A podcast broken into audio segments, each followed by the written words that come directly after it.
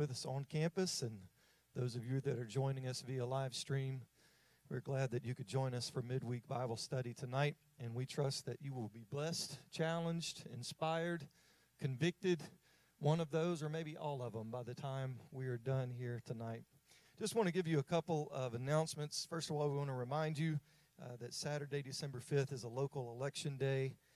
And also, we want to remind you that on Sunday, December 13th, will be our Grace Christmas service here at 11 o'clock. And we encourage you to be here. And if you can, bring somebody with you.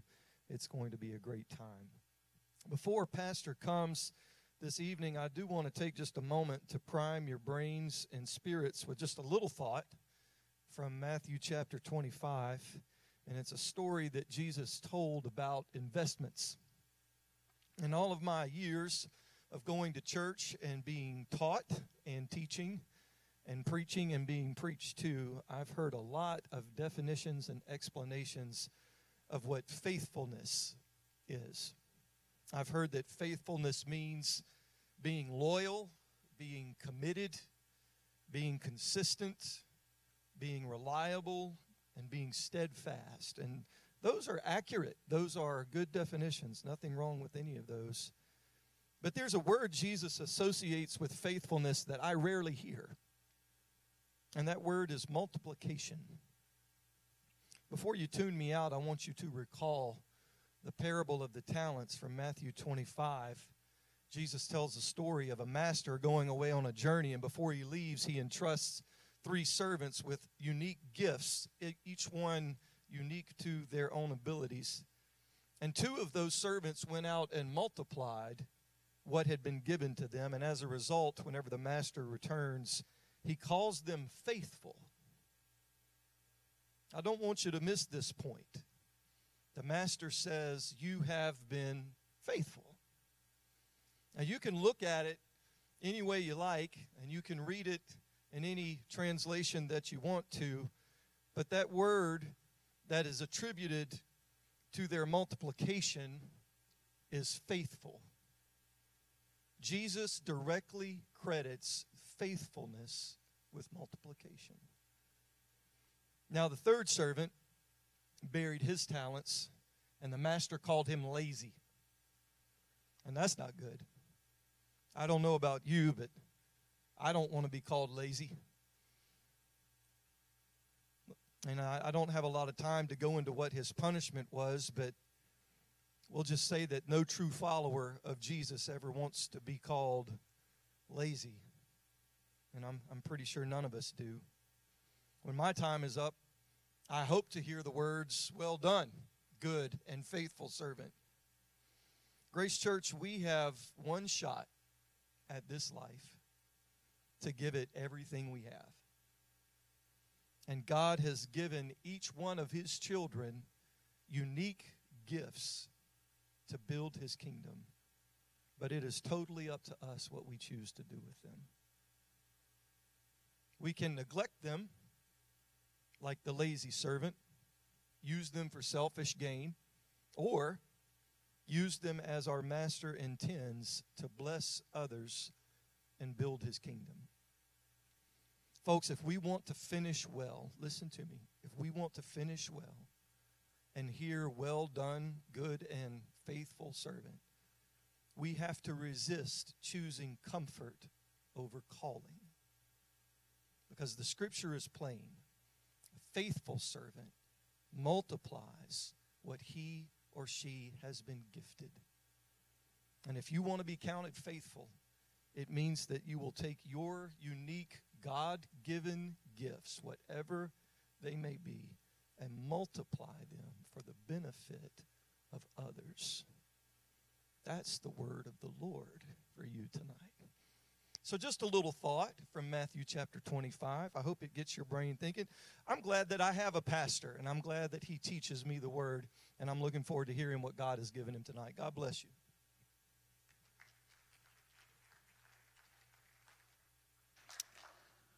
Great to see everybody here tonight. And uh, I've told a couple of people it feels like it's been about a month since I've been here. Um, and I'm thankful to be here tonight. Thankful to be back with all of you and uh, certainly thankful for the hand of God on our lives. And uh, I want to appreciate all of you for being here tonight, and uh, thank you for coming out. And uh, how many has welcomed the Christmas season with open arms and an open mind here tonight? Three people, four people. There you go. All right, it's looking better. Looking better. It's getting discouraged there for a minute, but uh, hope you have a a great Christmas season. It was a wonderful Thanksgiving. Hope all of you had a great Thanksgiving.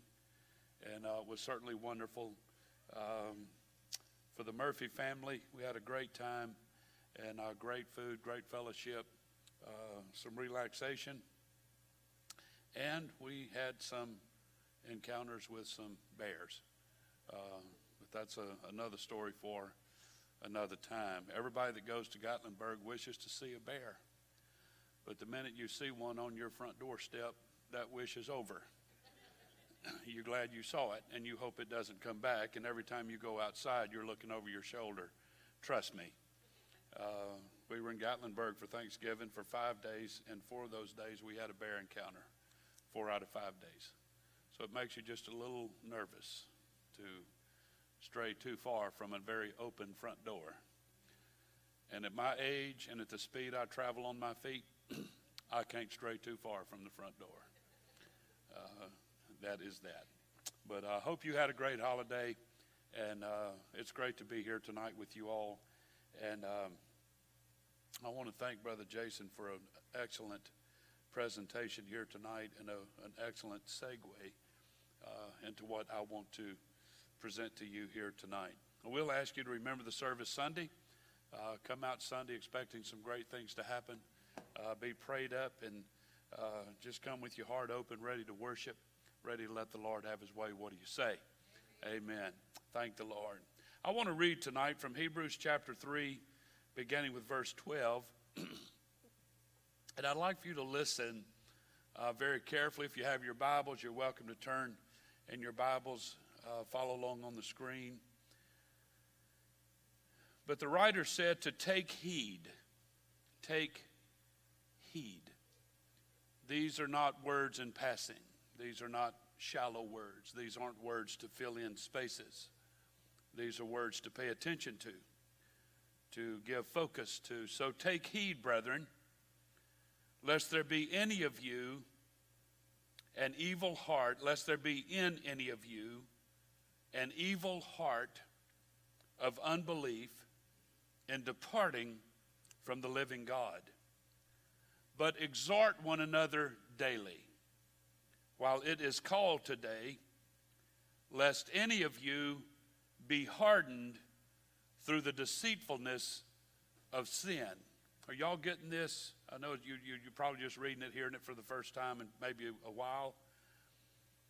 For we are made partakers of Christ if we hold the beginning of our confidence steadfast until the end. If you stay right with God, all of your life is what it's saying, is what the scripture is asking us to do.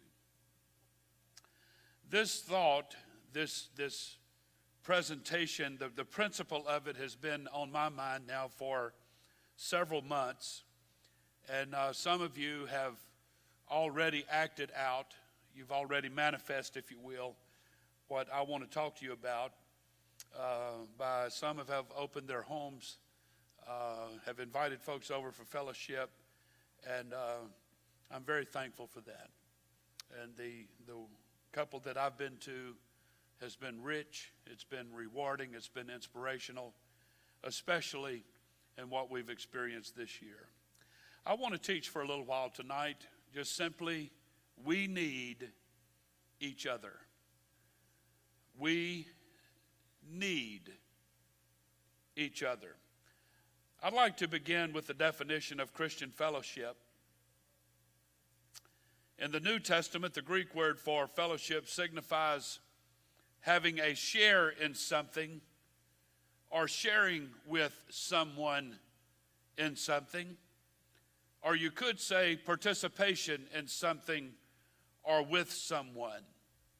For example, in 1 Corinthians chapter 10 verse 16, the Bible said, "The cup of blessing which we bless is it not the communion of the blood of Christ? The bread which we break is it not the communion of the body of Christ?" In other words, when we drink the cup and, and eat the bread, we share in the benefits of the slain body and the shed blood of Jesus. We have a share in what his death has achieved. In 2 Corinthians chapter 8 verse 4 the Bible said praying with us with much entreaty that we would receive the gift and take upon us the fellowship of the ministering of the saints. You can see by this Bible pattern early on that we're not meant to be separated and apart. Uh, we're not meant to live our own lives uh, selfishly to ourselves. One translation of 2 Corinthians 8 4 says, They begged us earnestly for the grace and the sharing and participation in the ministry of the saints. In other words, they wanted to have a share in sending relief to those who were poor in Jerusalem. And then Paul said in Philippians chapter 3, verse 10, one a verse that we're all familiar with, he said, That I may know him, speaking of Jesus, and the power of his resurrection, and the fellowship of his sufferings, being made conformable unto his death. One translation said that I may know him and the power of his resurrection and the fellowship or sharing of his sufferings. In other words, Paul wanted to have a share in the sufferings of Christ, to participate with him in suffering for the gospel. So when we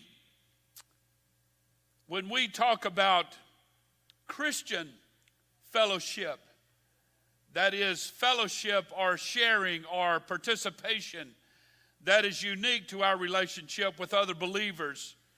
What we're referring to is the shared union, the shared participation that we have together, not with just one another, but with Christ.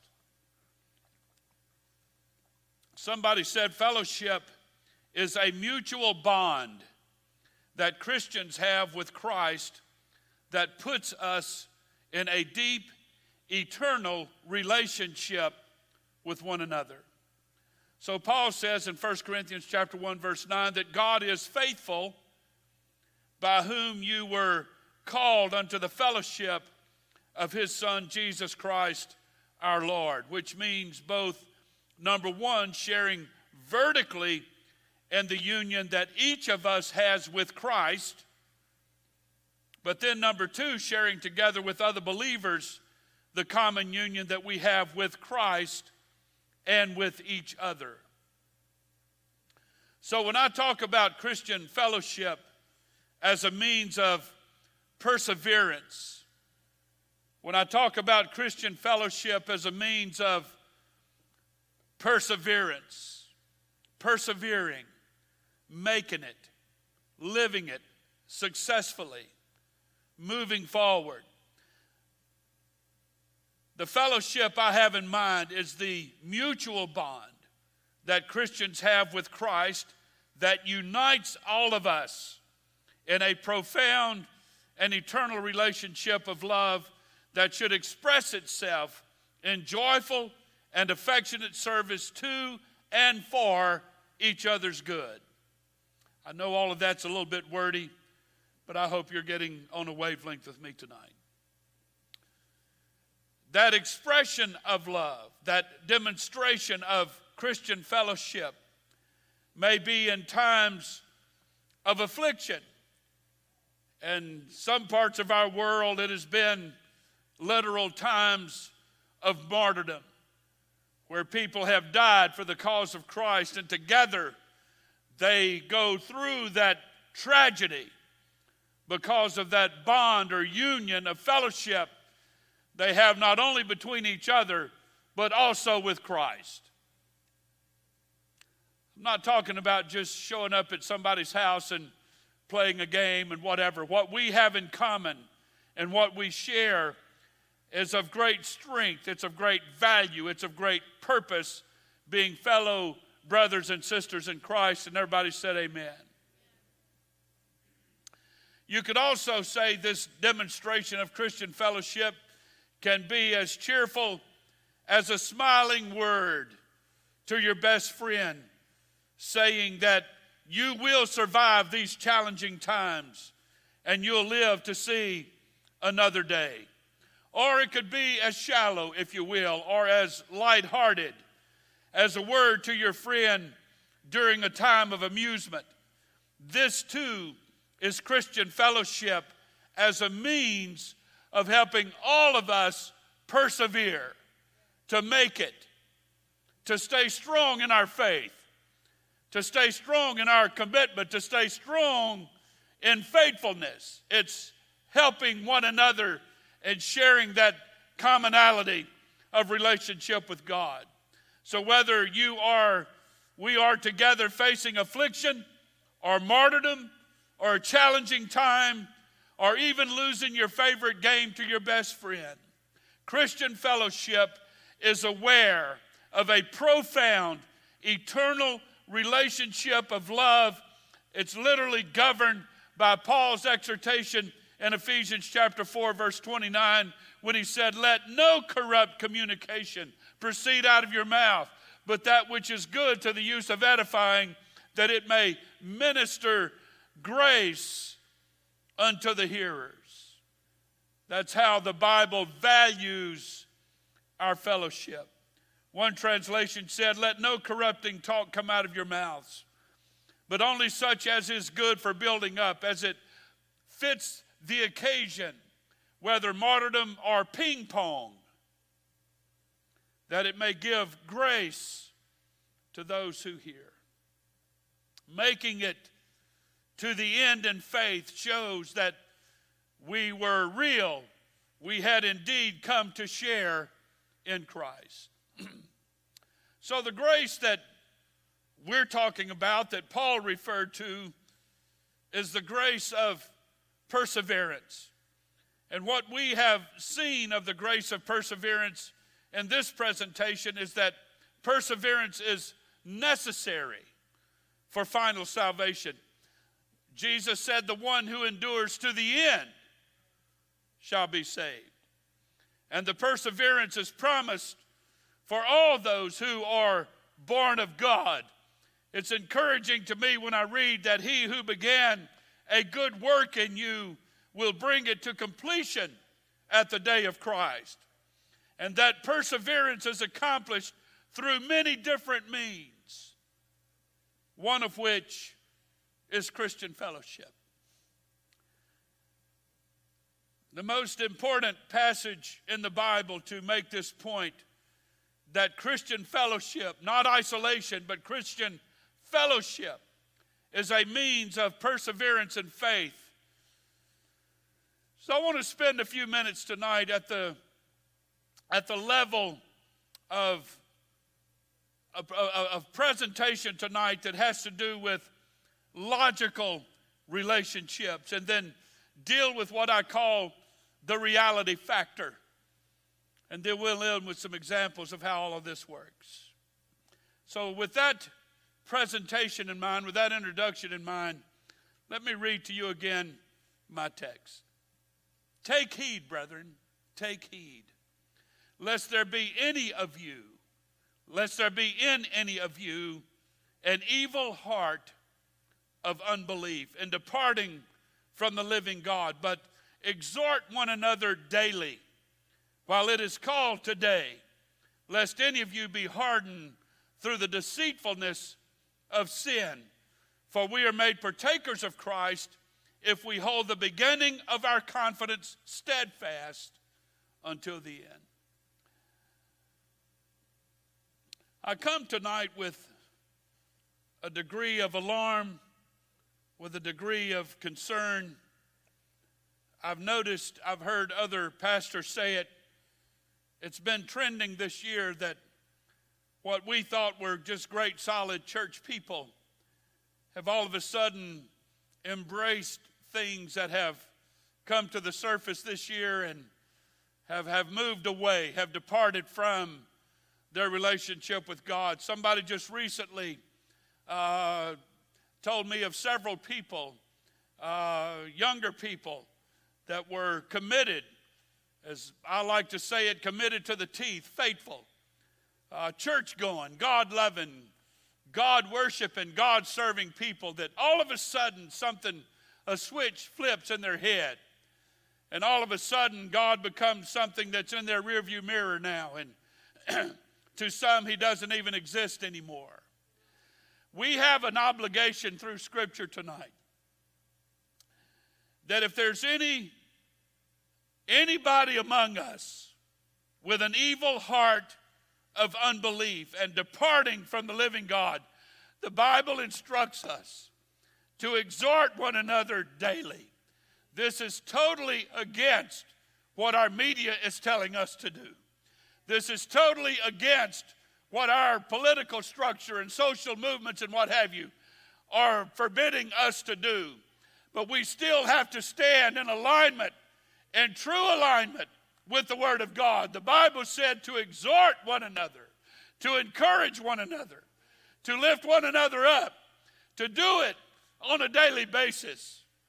One translation said, Take care, brothers, lest there be any of you an evil in any of you an evil unbelieving heart leading you to fall away from the living God. But exhort one another every day as long as it is called as long as it is called today that none of you may be hardened by the deceitfulness of sin for we have come to share in Christ if indeed we hold our original confidence firm to the end to me, I, would like to ask the question, I'd like to pose the question What good does it do to be born again if you don't intend to go all the way with it? What have you accomplished when you repent and you've been baptized in Jesus' name and filled with the baptism of the Holy Ghost? If you if you fall away at some point, if you decide I'm not going to do this God thing, church thing, kingdom thing ever again, what good has it done you to go just a short distance or just part of the way? God intends for those to whom He gives the new birth to is to maintain that relationship all the way to the end, but not just you, but to help someone else. It is faithfulness and multiplication. It's sharing your faith. It's multiplying your faith and your confidence. It's multiplying encouragement and inspiration in the life of someone else. Have we done that lately? So I want you to notice verse 14. This is the ground or the reason for the two imperatives that's given in verses 12 and 13. He said, Take care and exhort one another in 12 and 13. We are our brother's keeper. And the reason for this verse, verse 14, and the tenses are very important. Take care, exhort each other, because we have come to share in Christ if indeed we hold our original confidence firm to the end. It does not say if we hold our confidence firm, we will have a share in Christ. It says if we hold our confidence firm to the end, then we have shared in Christ. That's when you hear that well done, thou good and faithful servant. This means that perseverance to the end in faith is a necessary confirmation that we have been born again. Making it to the end in faith shows that we were real, that we had indeed come to share in Christ. Listen to Pastor tonight. All sin, I hope there's folks watching on live stream tonight, and to everyone that's present on campus, all sin is a lie because nothing is more preferable than God.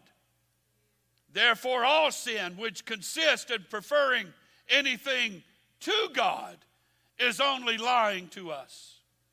So that's the ground of these two imperatives in verses 12 and 13. Take care and to exhort one another every day. Why? Because you know that if your brother, and that's what he is referred to in verse 12, if your brother does not hold on to his confidence to the end, he will prove himself to have never shared in Christ. He will be lost, whether he is called brother or not. And from that logic or understanding between verse 12 and uh, verse 13 and 14, you infer rightly my, my exhortation is one of God's means for keeping my brother or my sister holding fast to Christ and thus saving him from destruction. Have we done that lately? We need each other. We need each other. Let me introduce, according to these verses, five realities. I'll talk about the reality factor in a moment, but these five realities that cause catastrophe in people's lives. And I, I think it's important, Grace Church, that we start looking around. And if you see somebody slipping, to reach out to them a hand of fellowship, a hand of encouragement, a hand of inspiration.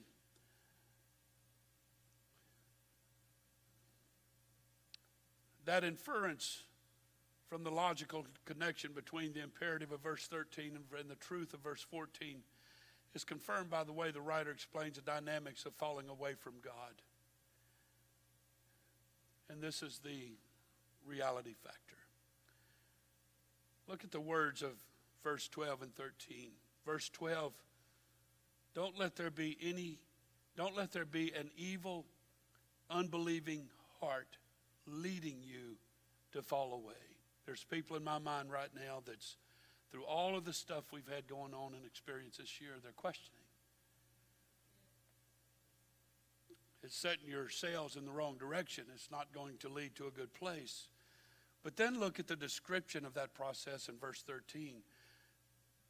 Don't be hardened by the deceitfulness of sin. We have five, at least five huge realities about to create a catastrophe. In verse, in verse 13, he mentioned hardness. In verse 13, he mentioned sin. In verse 13, he mentioned sin's deceitfulness. In verse 12, he mentioned a heart marked by evil. In verse 12, he mentioned unbelief. These things only equal tragedy and heartbreak and when these things begin to happen hardness, and then sin, and then the deceitfulness of sin, and a heart marked by evil, and then by unbelief, I've just quit believing in God altogether. When you have the end of this process, you have a person that has completely lost their way. And who knows if they would ever come back to God or not. How many backsliders have you known that have come back to God compared to the ones that haven't? the logic of the clauses, what we are, what we see arcing here, does not tell us how these five realities relate to each other. We have to think our way into the realities themselves and, and what we know about them from the rest of Hebrews and the New Testament and our experience and then work them out. It, it's, it's the reality factor. Here's my suggestion for how these five realities actually work to bring about the catastrophe warned against here, and, and that Christian fellowship is designed by God to, pre- to prevent. This is why people need fellowship. I, I notice, I've noticed it for years, and I've noticed it particularly this year when people begin to isolate themselves or they're not included.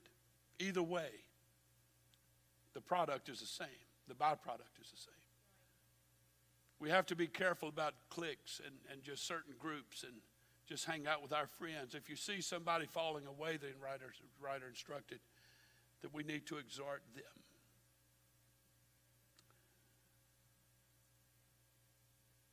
So, Christian fellowship is designed by God to prevent the fact that sin can be spoken of subjectively as something that we feel or do, or objectively as something we are drawn to feel or do. In either case, sin, in essence, is a preference for anything over God.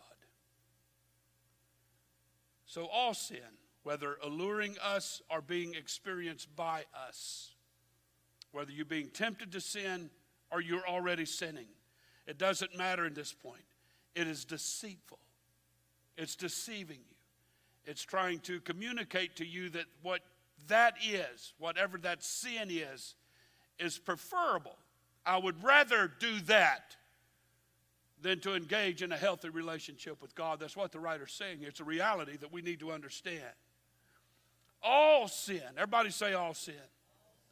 All sin is a lie because nothing is more preferable than God. Therefore, all sin, which consists in preferring anything to God, is lying to us. We are God's appointed means to keep our brother or sister from falling into sin. If you know somebody that's being tempted, if you know somebody that's fallen into temptation, if you know of somebody that is losing their way, don't just stand by and watch it and talk about it to your other friends, but reach out to that person. Go after that person. I'm not asking you to do something that I've not done myself. It's not comfortable. It takes us out of our comfort zone, and sometimes we are, feel like we're a little speechless. And I've actually been guilty of saying myself that, well, every person that's ever backslidden, they know what they need to do. But the Bible don't really give a lot of, of credit or credence to that principle. God expects fellow brothers and fellow sisters to go after that person who's losing their way. Have we done that lately? When that deceit insinuates itself into the human heart, one description of the effect is hardness. When people are deceived by sin, then they become hard. And that's where they're hard to talk to. That's where they're hard to communicate with. It's hard to get them to understand. It's hard to get them to understand rapture and tribulation. It's hard to get them to understand eternity. They're hardened. And that's why the Bible gives us the instruction to exhort them when we begin to see that pattern. We act on these things before they happen, not wait until they've already happened. Hardness implies not easily touched or not easily penetrated with truth or beauty or Preciousness is what hardness means. And this hardening heart is called in verse 12 an evil heart of unbelief. Unbelief, therefore, is another way of describing what happens as truth and beauty and worth of Christ become less and less desirable. Unbelief is another way.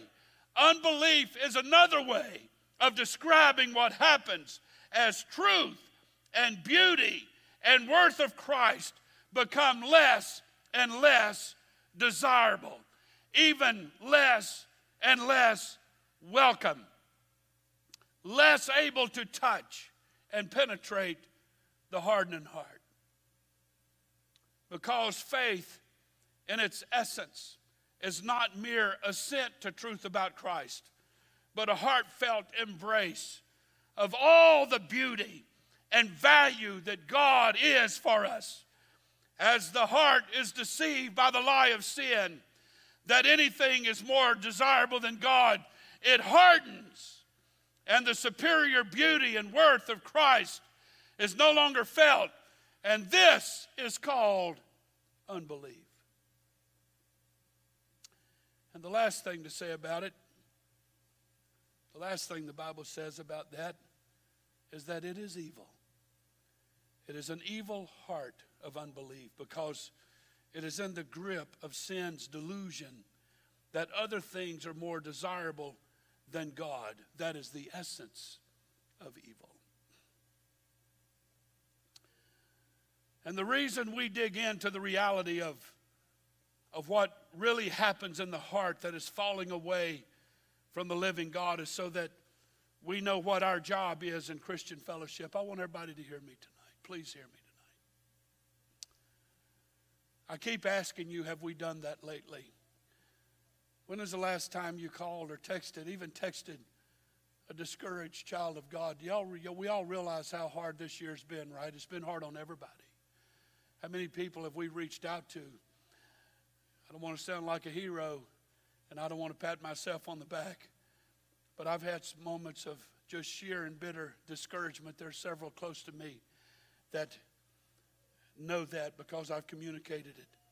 But even in the middle of those times, I've picked up my phone and still texted somebody and said, Hey, thinking about you today. I hope everything is well. I hope everything is good going on in yours. So even when I'm at a low point, we can't wrap ourselves up in our own coverings of discouragement and despair. As a matter of fact, one way to feel better, one great way to feel better is when you feel horrible and you reach out to someone else and you help them you encourage them. I want to say again to those of you, and you're here tonight, most of you, if not all of you, are here tonight, that's opened your home recently to just good fellowship, no debating, no gossiping, no conflict, just a lot of laughter, sitting out by a fire, sitting in a living room with a cup of coffee or a cold drink, and just feeling that camaraderie, just feeling the value of our brotherhood and sisterhood with each other. I dare say tonight that to some degree, oftentimes I feel closer to church people than I do my own family. Some of you feel the same way because we understand it's not that I'm just hanging out with so and so and so and so and so and so, but in the middle of that is the most powerful force in the universe, and his name is Jesus. And we, we are made partakers of His grace and His blessing because of His death. And we have a strength, we have a camaraderie, we have a chemistry like no other group, like no other organization, like no other support group. It doesn't matter what they are. There's nothing stronger than the church because we're all interwoven into the blood of Christ, into the power of Christ. We've all experienced grace and mercy. We've all been partakers of His blood. We've all been forgiven.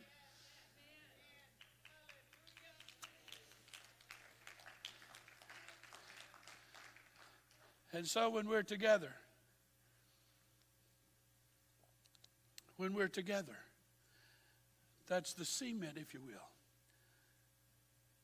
And I, I think, and based on my experience through the years, that as long as people stay in good, solid fellowship with fellow believers, it's hard for this hardening of the heart and this unbelief thing to happen is when people get isolated. And folks, we have church people here at Grace Church has virtually been in quarantine this entire year. They need some fellowship. They need some encouragement. Now, if they don't do it, I don't know what to say. But I don't think you can get through get COVID through a text message or a phone call. Maybe you should wear a mask if you're texting or making a phone call. I don't know. I don't mean to be facetious, but you get the point. But whatever it takes, we need to make sure that our fellow brothers and sisters is going to persevere through all of this. So, the reason we dig into the reality of what happens to the heart that's falling away from the living God, so we understand our job is in Christian fellowship. Our job is to help each other, to help each other to keep this catastrophe from happening. Exhort one another every day while there is still a day, that none of you may be hardened by the deceitfulness of sin we're God's appointed means. That is one of the greatest callings on your life as a Christian. That is something that all of us can do. Surely, all of us could do that. To me, it's almost a minimum, but I don't want to minimize it because its value is immeasurable. Christian friendships exist for this to say things that will help keep each other believing. Small groups exist for this to say things that will keep each other believing. Christian counseling exists for this to say things that will keep each other believing. Church plant, planning teams all over the world exist for this to say things that will help keep each other believing. Christian marriages, Christian parenting exists for this to say things that will keep each other believing. So it is clear, is it not? That if the essence of deceit that leads to sin and hardness and unbelief and falling away and eternal destruction, if the essence of that deceit is making anything look preferable to God, look more desirable God, more valuable than all that God is for us through Christ, if that is what leads to destruction, then what will be the essence of these exhortations? Will it not be, first of all, that God is better? His way is better.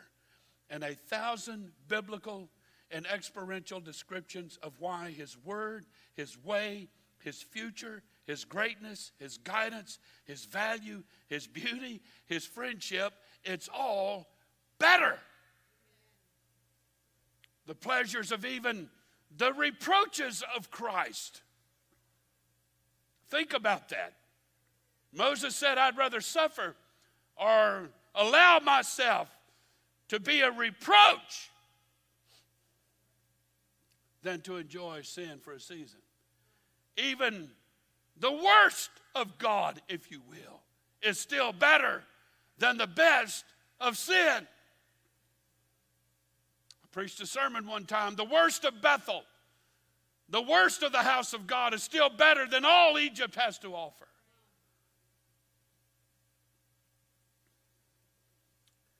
Every exchange with others counts for eternity. We are either weakening people's affection for God or strengthening them. And second, will these exhortations not also be the flip side? For he is better, his treasures are greater, namely, the pleasures of Egypt are fleeting. Don't throw him away. Don't shrink back. Don't commit spiritual suicide. Hebrews 10 38 says, Now the just shall live by faith. But if any man draw back, my soul shall have no pleasure in him. But we are not of them who draw back under perdition, but of them who believe to the saving of the soul. Folks, we have to make it. We've got to persevere no matter what it takes. We've got to persevere with all of our might. But not just you and I, but the person sitting next to you. We all have to make it. And everybody said, Amen. Thank the Lord. You say to your brother, if you shrink back, if your heart is deceived and hard and unbelieving, you will be destroyed. That too is part of what Christian fellowship says to a straying friend. I read recently of someone sharing the following. He said, as a minister, he said, I have a letter here dated August the 24th, 1992 from a young woman who grew up as a missionary kid, an MK as they're called, a missionary kid, and was going to Bethlehem in the mid 80s. She had come in to see me in 1985 and was living in sexual immorality. After a while, it seemed right that she needed to hear a serious warning of destruction. So here's what she wrote to me seven years later after that warning. I wonder whether you remember a very much younger me sitting in your office and telling you I was afraid God would have to use a car accident or some other awful event to get my attention. You pointed out that the consequences of my deliberate choice to continue sinning would be nothing short of hell itself. No one had ever told me that as I was headed that I was headed for hell, missionary kid that I was saved at the age of six. It was a turning point in my life, she said. And I have wanted to thank you for that ever since. I assured mom that a warning such as that 1985 conversation made me feel all the more loved. After I heard what you really think of hell, that you cared enough to tell me, a stranger at the time, means more than you, more than ever with the echo in my ears. Your compassion certainly came through to me. Sometimes the exhortation is, He is better. He is infinitely better. Other times, or at the same time, the exhortation is, If you leave Him, she said, you will be destroyed.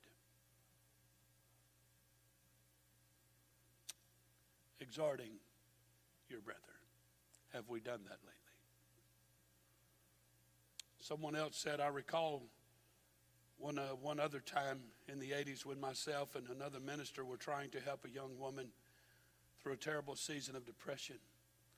She was repeatedly suicidal. So we had a pact with her that she would call us before she hurt herself, and she agreed. One night she called. We made her promise to meet us, uh, to meet us at the church in the middle of the night. The two ministers came together. We exhorted her with countless scriptures. We sat in quiet. We prayed. We waited. The spiritual darkness on her was almost as palpable as if she had been a, it had been a huge dark blanket causing her whole body to sag under the weight. After several hours, it lifted. That woman is a fruitful and faithful minister in the church today. She persevered. And I don't doubt that our exhortations that night by the power of the Holy Ghost saved her. I'll have you know tonight, I take this seriously. Our ministry team takes this seriously. That every sermon, every conversation is a means of final salvation. There are no meaningless moments. Of course, 90% of the interchanges between Christians are not in crises, but every one of them counts for eternity. We're either weakening people's affections for God or strengthening them. We're either building up toward heaven or tearing down toward hell. Again, Paul said, Let no corrupt communication proceed out of your mouth, but that which is good to the use of edifying, that it may minister grace unto the hearers. What grace? What grace is he talking about? Could it be the grace of perseverance? Every sermon, every conversation is a means of final salvation. There are no meaningless moments. Life is awesomely meaningful at every moment. Let me leave you with one more picture tonight, if you will. In 1 Samuel 23, we're all familiar with the life, familiar with the life of King David. But in 1 Samuel 23, David's life is hanging in the balance. The Lord shows him that the people in the town of Keilah are going to hand him over to Saul. So David must flee. Later in the chapter, the Ziphites betray David and tell Saul where he is, and Saul comes after him. He escapes by the skin of his teeth, if you will. I can't, we read these stories, but, but it's, it's hard to put yourself in that place. This man that's chasing you has all of the advantage of a whole nation, a whole army. You have no one. I thought about what it must have been like to have been Daniel being lowered down into that den of lions. I don't know how much words of comfort would have helped at that moment, but maybe it would have done something. Maybe the three Hebrew boys about to be thrown into that furnace, there was no one there. We could go from one end of the Bible to the other about men and women who persevered without any fellowship, but it sure makes it a whole lot better when we do have it. Can't imagine the pressure that David felt, the stress, the tension, the discouragement. Is it even worth it to even be God's anointed? Between those two events, the betrayal of Keilah and the treachery of the Ziphites, God gives us a glimpse of how David persevered through that. In 1 Samuel 23 and verse 16, and Jonathan, Saul's son, arose and went to David in the woods and strengthened his hand in God. The camaraderie of Christian brotherhood. He is better. He's enough. Don't leave him. Be strong. God has you in his hand. If you're a Christian, you're united to Christ in a mutual bond with all other Christians. You are therefore a, in a profound, eternal relationship of love with all believers. Your calling, therefore, is to be a Jonathan in all the relationships that you have. So do this for each other. Exhort one another every day. as long as it is called today, that none of you may be hardened by the deceitfulness of sin. I want to conclude tonight with an idea, and it won't take but a minute or two to give it. I think there's some of us, I think there's enough of us. I'm going to be meeting with Brother Dave Bunch Friday. We're going to talk about this. He don't know it yet, but we are. One of those kind of meetings, right? I texted him and said we need to meet and it's important. He'll understand. But I'm going to ask some of you, if not all of you, to step outside either your fear or your comfort zone, one or the other, whichever one it is. And some of you already have. You've, you've beat me to the punch. You've already done it. But would you invite three or four people to your house if you're comfortable in doing that? Or meet them at a restaurant? But this is what I'd like you to do. Maybe if you're a couple, maybe you could take a couple that you're good friends with with you, and then to ask another couple to join you that perhaps you're not that great of friends. Maybe they just need some exhortation. Maybe they need some encouragement. Could you do that? Is it too hard? Um, I think most restaurants are still open and pretty functional. I think we all know that. I'm not asking you to do anything you're not comfortable with. If you're not comfortable with it, I understand under all the circumstances. But if you can, just put yourself out there a little bit. Look around, and if you know somebody that seems to be a little bit discouraged, maybe you can invite them out to lunch or go have a cup of coffee somewhere. Do something. But to exhort one another, to encourage one another. We all need it right now. We all need it right now. Why? Because we truly need each other. Thank the Lord. God bless you tonight. Thank you for being here. If you would take heed, take heed, as the scripture said, and help us with these things that would make Grace Church even the more greater, make it more effective, it would be a wonderful thing to do. Thank the Lord. God bless you. We'll look forward to seeing you Sunday morning. Greet one another if you can, if you feel comfortable to. Smile at somebody, encourage somebody here tonight before you go. God bless you. You're dismissed, and we'll see you Sunday morning.